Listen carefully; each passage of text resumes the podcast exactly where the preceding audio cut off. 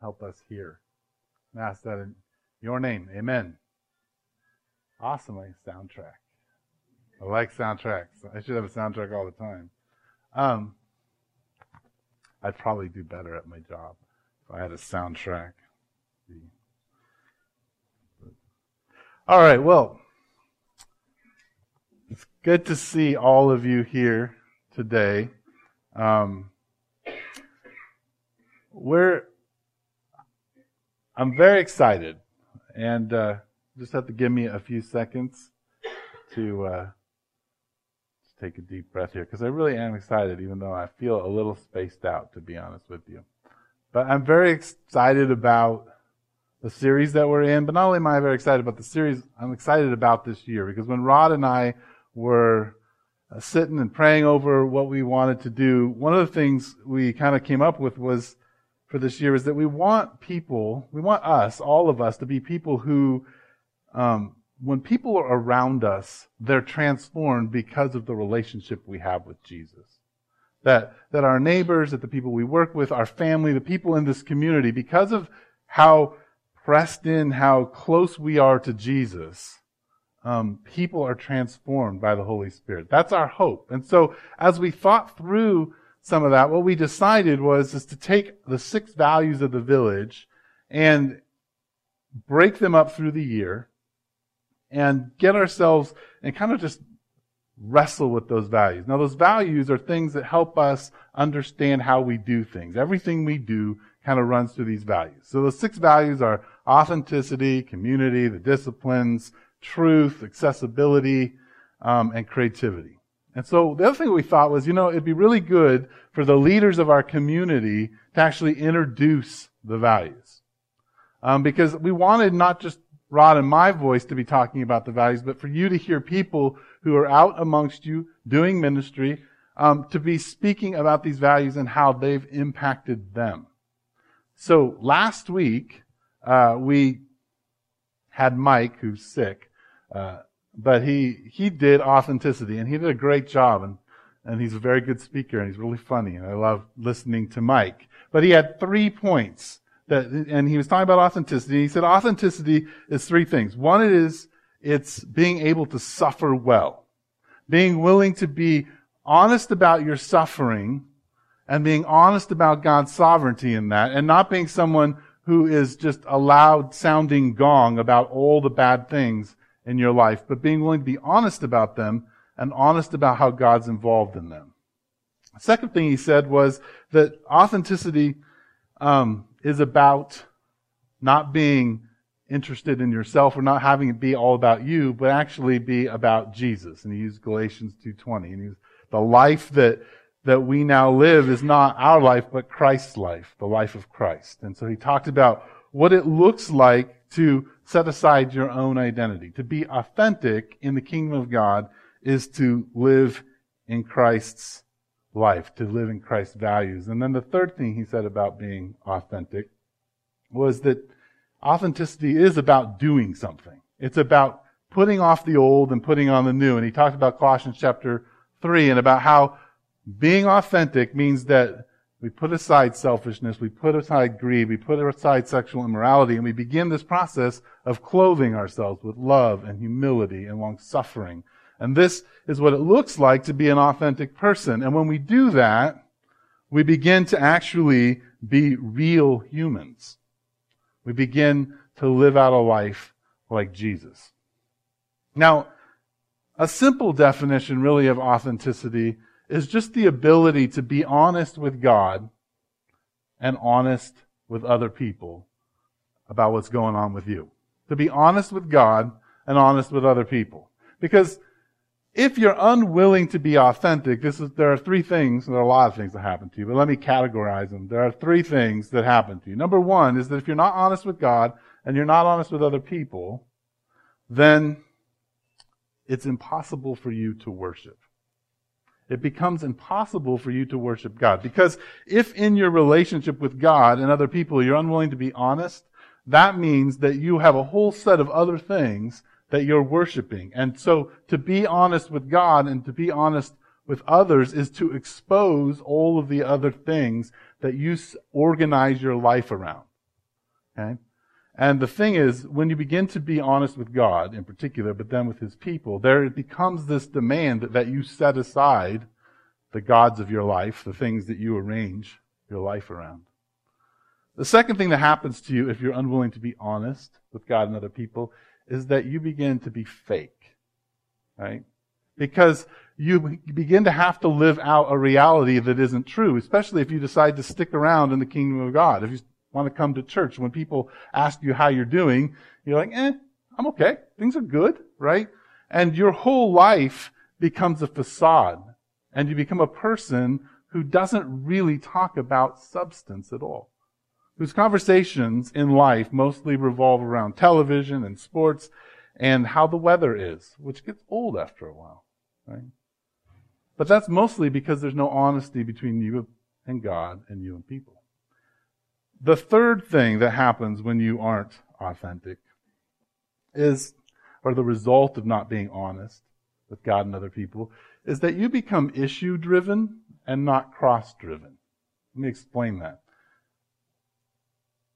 What most of us do, if you go into, or if you watch TV, or you go into the magazine section, we all are trying to fix ourselves. We're trying to fix ourselves in the Christian community. There are tons and tons of books on how to fix you, what you're supposed to do, how to lose weight, how to get a better job, how to dress for success, how to fix you know, that part of your body that you don't like. There's a whole long list of things that we begin to work with. I need to be nicer. I need to have less anger. I need to deal with my alcohol problem. I need to deal with my, you know, being single all the time and I don't want to be single. Like we begin to focus on this thing and figure out what we're doing wrong, what we're doing right. And what happens is we consistently fail. We consistently don't succeed because all of us are extremely broken by sin. And so when we begin to focus on our own issues, it only works for a little while. And if it does work at all, we become prideful. But usually it doesn't work.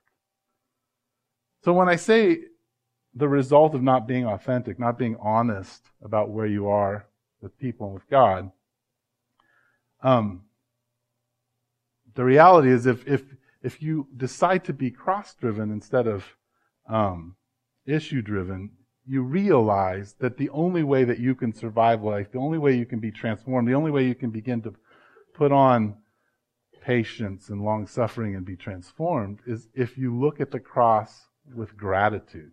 If you realize that the cross is the only hope that you have. The cross is the only thing that will change you. It's the only place where your sins can be forgiven, where things can be transformed. All of that begins with being honest with God and being honest with other people. So when you think about authenticity and it's in your mind, a short definition is just being honest with God and honest with other people. Now, what we decided to do in this series, and the reason I'm excited is we've decided to take some passages of scripture and take some books that actually kind of tease out the value. So over the next six weeks or so, we're going to be talking about authenticity and we're going to be talking about the minor prophet Habakkuk. Okay? I know you're all excited about Habakkuk. Okay, now a minor prophet, um, if you can find him, he's, I think he's on page 981. He's in the Old Testament. Now he's, when he's called minor, doesn't mean that he's less than the major prophets, just means he's shorter. Okay? And shorter, not by height, for those of you who are shorter than me, which means most of you, except for Rod. Um, you know, if you're thinking of a major prophet, you're thinking of Ezekiel, you're thinking of Jeremiah, you're thinking of Isaiah. If you're thinking of minor prophets, Habakkuk, Zephaniah, Nahum, those kinds of people. They're all writing to Israel. They all have something important to say. They just get categorized by the length. Now, Habakkuk um, lands in about 600 BC, and I could give you a lot of historical background, but let's just go with this. Everything is bad. Okay? When Habakkuk gets onto the internet, he is following the movements of the Babylonians who are coming soon. Okay? When he reads the local newspaper, people are, there's corruption everywhere. People are taking advantage of everyone. And when he goes to church, the temple, he looks around and he's discouraged by the apathy and by the inauthenticity of his community. So for Habakkuk, things are not good. Things are not good. Now we don't know anything else really about Habakkuk. But, but the structure of Habakkuk, we know probably that he's a Levite. That means he's, to translate into modern terms, he's a pastor. He's a musician. And the way that Habakkuk is structured, it's kind of like a public liturgy. So he's writing, the first two chapters are sort of what would be read in service, and then the last chapter or so is a song. So Habakkuk is an artist, and this is, in a sense, a psalm. Now, I don't know if you've read the Psalms, but the Psalms are a little bit, um, I don't know if they're ADD or they're just a little chaotic because you go along and, there's a Psalm that says, God, you're awesome. You're bigger than all the mountains. You're wonderful. And, and it goes on and on about how great God is. And then the next Psalm is, everything is bad. You're bad. You never listen to me. I don't understand what's going on. And then the next one is, things are okay, you know, but they could be better. And then the Psalms have this agony to them. They're written by, they're, they're for us to understand how to express our emotions and our frustrations and our longings to God and to be honest and true to Him and to ourselves. And that's what Habakkuk is. Habakkuk is a place where we can begin to kind of wrestle with reality. Now here's the thing about Habakkuk. His name means embracer or wrestler. Embracer of God or wrestler with God. Okay? If my my daughter decided on Friday at little thing we had at our house that she was not allergic to cheese. She hasn't had cheese for a year and a half. She's like, I am not allergic to cheese. She had two slices of pizza and she turned green within hours and puked all night. And she's in my office right now and kind of huddled in the corner trying to get her homework done for tomorrow. So I was going to have her in here for an illustration, but she's not, but I was going to ask her to come up here and hug me. And if you would notice the way that my daughter hugs me, is she just, it's full on embrace. And I can kiss her on the head. And there's a lot of intimacy there. I don't hug any of you other than my wife like that. And I promise I won't kiss any of you on the head when I do hug you. But I don't know if you've noticed about hugging at all, but everybody has a different style of hugging that they're comfortable with, right? Some of you are only comfortable with like the arm thing. Some of you are comfortable with sort of the side arm thing. Some of you who are teenagers think that like the full on hug of people you don't really know is a good idea. That's too long, right? Because what is it about hugging? Hugging produces some kind of intimacy. And the longer that hold is, you feel a person's body. I don't know if you've seen that art project where the guy took people who didn't know each other and posed them in very intimate posings and then took pictures of them. Well, those people have actually formed relationships with each other. They didn't know these people that they were in intimate poses. There's something about embracing someone. Now, I've also noticed with guys, this, you know, maybe it's less and less in this culture, but it's kind of weird with some guys, you get in a fist fight, they like hate each other. And then they get in a fist fight and they're all bloody and then they love each other. Like, and they love each other forever and they're like best bros. There is something about relationship that comes through physical engagement that enhances it. It, form, it creates an intimacy. Okay?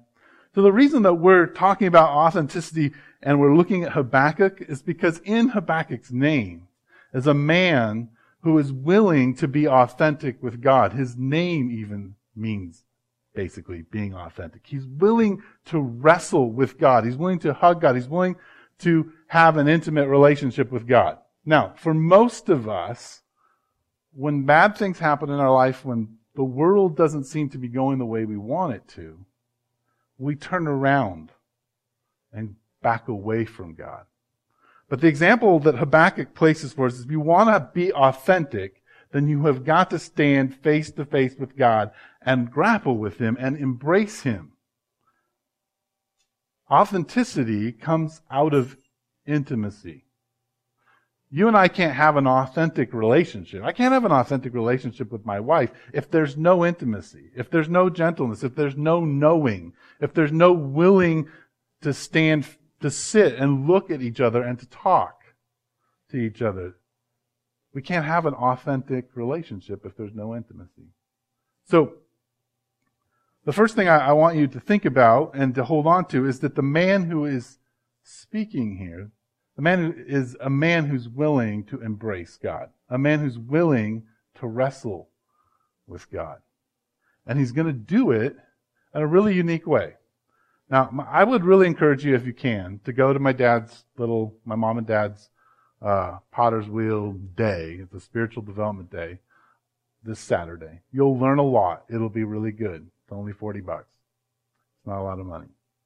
Come to it. But if you didn't know what my dad does, is they have a ministry called Journey Companions Ministry. And one of the things that they do, it's called, one of their seminars is called Learning to Love the Master. And what you do in that is you sit down, you go on a retreat, and you write out uh, your story of your life. But the way you do it is you begin to, to dialogue about things that have been happening in your life, and then you ask God about them, and then you respond by writing down what God says. And you begin to learn to actually hear God and have a dialogue with God. Well, this is actually Habakkuk. You didn't know this, but my dad went back in time and took Habakkuk through learning to love the master, and this is his product, okay? This is what his story is. And so we're going to watch where Habakkuk says, ah, why is this going on? And then he'll write down God's answer. And then he'll say, God, why did you answer that way? And there's this dialogue, and you'll see Habakkuk's relationship evolve with God and come to the realizations. But tonight, we're going to kind of walk through all this really slow. So we're just going to go through the first four verses.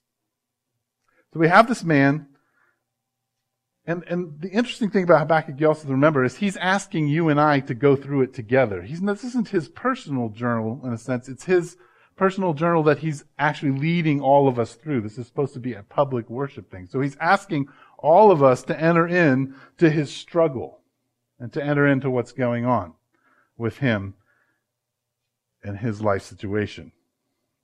So let me read to you the first verse of Habakkuk a man who lives in a time that's just bad. The oracle that Habakkuk the prophet received. The oracle, now, I'm not a Greek scholar, but you don't really actually need to be a Greek scholar these days to understand the original language. Because here's the amazing thing that you live in.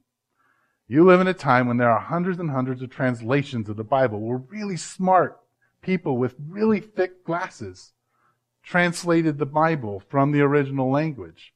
And so if you want to understand what the words are, then get a couple translations and read how they translate a particular sentence.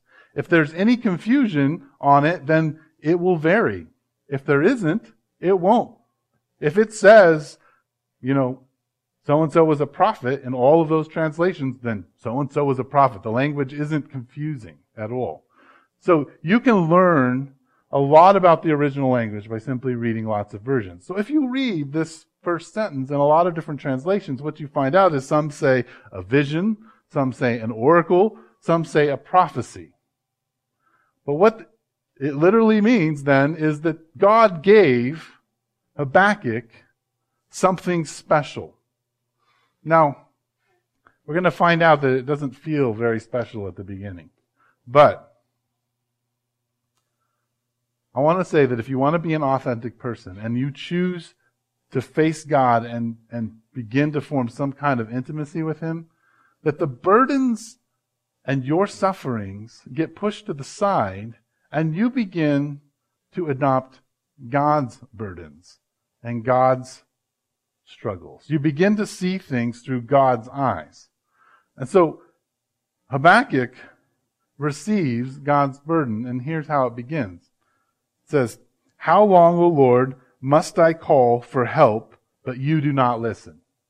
Now, if I were going to write a service here, and I was going to, you know, read it, I would start out with something like, God, you're really good, and we're all happy to be here, and we love you, and you created things. No, Habakkuk starts out, How long, O Lord, do I have to cry out and you don't listen? That's the public cry. Now this isn't the kind of cry where you, you see, you know, a little kid walking behind his mom going, Mom, Mom, Mom, Mom, Mom. No, this is a cry that says, Mother! Help! Right? This is, this is desperate, and you're going to pick this up. Desperate. You know what? He says, How long do I have to cry out? And this word listen is, and you don't pay attention. You don't deem what I have to say as important. That's pretty ostentatious, huh? That's pretty brave to, to face the living God and say, I'm crying and you aren't paying attention to me. How long do I have to do this? How long do I have to do this? How long do I have to do this?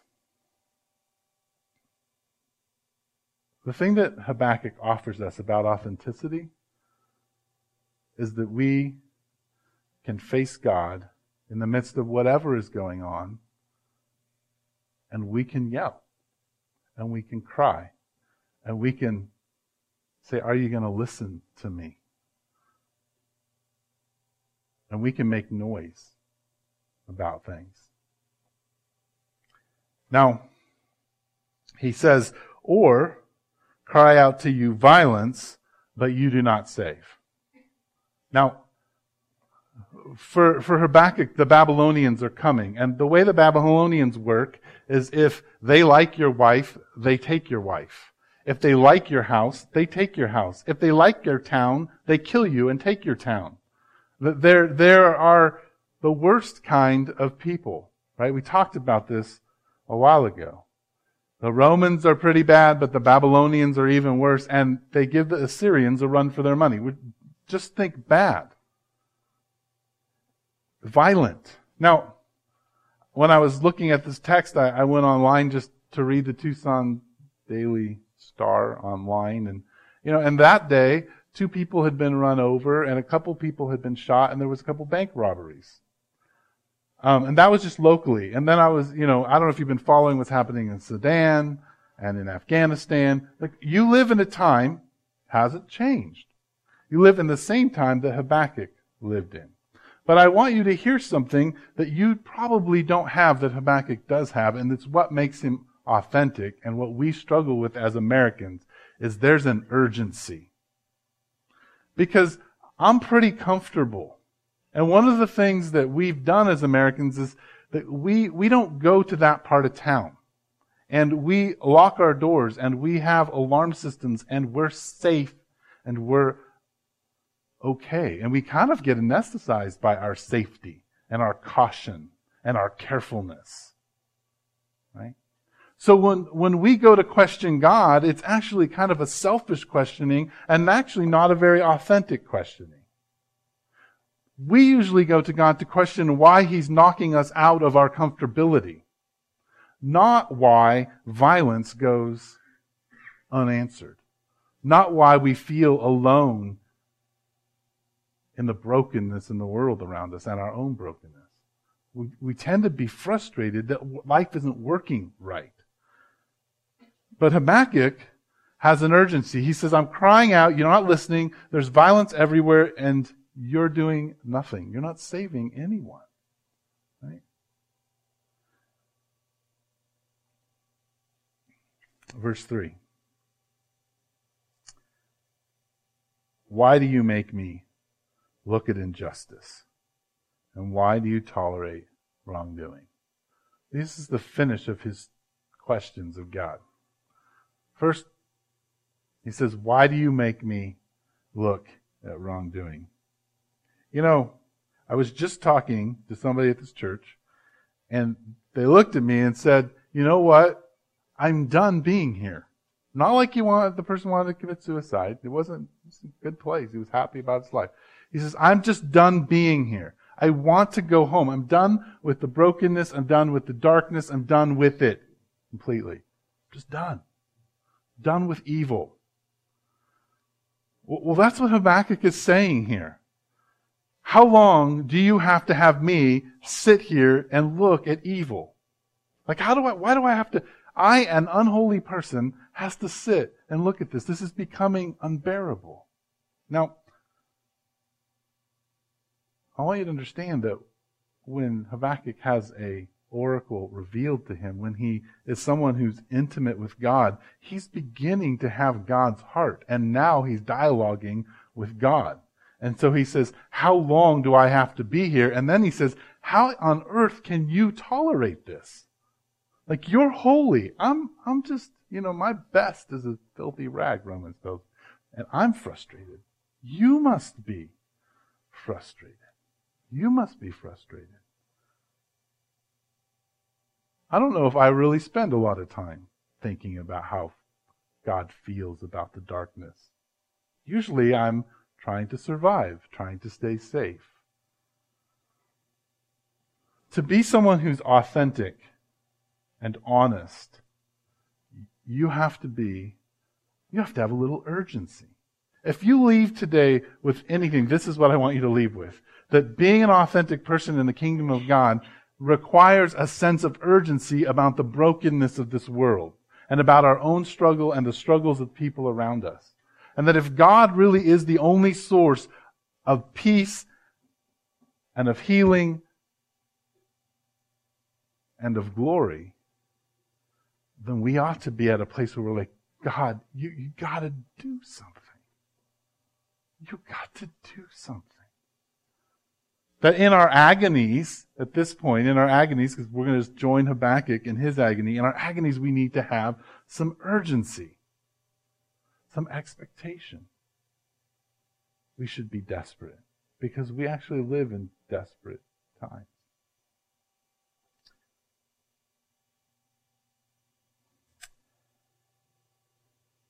Now, Habakkuk tells us why. Why he's asking these questions. He says, Destruction and violence are before me. There is strife and conflict abounds. Easy translation is everything's bad. Things are not going well. Verse 4. Therefore the law is paralyzed and justice never prevails. The wicked hem in the righteous so that justice is perverted. This is, now for us, we read over that and we think, eh, that's, that's true. We've all experienced that, right? Justice doesn't seem to be something that happens for most people. But for a Hebrew to look at God and say, the law is not working. The thing that you gave us that told, tells us what sin is and the consequences for sin, the thing that's holy, the thing that makes us who we are as Israelites, it doesn't work. It's become useless. Why has it become useless? Because evil people are using it. So, so Habakkuk says, God, the very thing that you gave us is not giving us peace. It's not working. And why? Because the very few people who would actually use the law correctly, they're so surrounded by evil that justice barely ever happens. Now, we live in a society that supposedly builds its life and its function on justice, on the law and the rule of law. But honestly, as you read the news, as you have lived out your life, do you really think that justice happens? And sometimes. But I, I don't think it does. And, and for you, maybe it happens a little bit. For most people in this world, it doesn't happen at all. And so for, for Habakkuk, he starts off this liturgy, this service his ag- and his agony is gone. Things are bad. You need to do something. I'm crying and you seem silent. Tonight, I want you to sit in that. God's going to answer, and I'll, I'll, you can read ahead, but I'll give you a preview. When you ask these kind of questions, be ready for God's answer. But I want you to sit in it for a while. I want you to sit in the brokenness the disappointment. And I want you to think, okay, if I'm a kingdom dweller, to be authentic, I need to face God. And I need to begin to ask Him with some sense of urgency, what the heck are you going to do about this? Why is this this way? Please do something. Now, Habakkuk is an artist. And what we've decided this year is that we really, really want you to do hands on things. We want you to get dirty a little bit and practice. So, for instance, at the end of Habakkuk, we're going to go into Lent, and Rod has put together a um, a devotional for Lent, and so we're all going to do that devotional together, and then on Good Friday we're going to get together and talk it through and see what God has said and done. But for Habakkuk, what I want you to do is I want you to artistically respond and because I'm kind of ADD, I left my 3 by 5 cards and my pencils somewhere in this building, but I will find them and hand them out. But I want you to respond in three ways, or one of three ways, and you can add to this, but I'm going to kind of direct you. Number one, I would like you to respond if you're a painter or if you like painting as a painter. But I want you to paint a picture, get a canvas, something. You can do it digitally, however. But I want you to do a progressive canvas. I don't want you to do it all at once. I want you to go home this week, find a canvas, find some paint, and begin to put your agony, the things that are bothering you, the things that you feel like God's not listening to you about, the things that you're wrestling with, I want you to put them on that canvas in color, in picture form. And as you walk with Habakkuk, I want your painting to develop. Some of you are musicians and love to write songs. I want you to write a song, a series of songs, songs that we can sing as a community that express our agony and express the revelations of who God is that happen in Habakkuk. The third thing, if you can't do either one of those, some I know a big chunk of you like to write. So I'm going to ask you to do something maybe a little exposing. I'm going to ask you to walk along with Habakkuk and write a public journal. A public journal that can be posted inside these frames, a public journal that's in a book, a public journal that you'll stand up during Lent and read out loud to the community. Parts of. You're wrestling and you're hearing God. Kind of you're learning to love the master. Now, if neither, if none of those work for you, maybe you'd like to do a sculpture. Maybe you have a better idea you can do that. But what I want to do, and somehow I didn't prep very well for this, is I'm going to hand out three by five cards. And I want you to write your name and what you're going to do because I'm going to hold you, along with the leaders, hold you accountable to doing it. I'm going to email you. I'm going to call you. I'm going to say, how's your journal going? How's your painting coming? How's the songwriting happening? Because I want you to feel this because Habakkuk wants you to feel this. This isn't just an intellectual exercise. I want to connect you to what's happening in the world, what's happening in this community that's painful and frustrating and not the way it's supposed to be. I want us, if we're going to be disciples who are rooted and people who are authentic, then we're going to have to, we're going to have to practice. We're going to have to express. We're going to have to join Habakkuk in his little thing. So, I'm actually going to ask Rod if he would come up and pray for me, or pray for us, and do communion. And I'm going to go get three by five cards and hand them out. As he's coming up,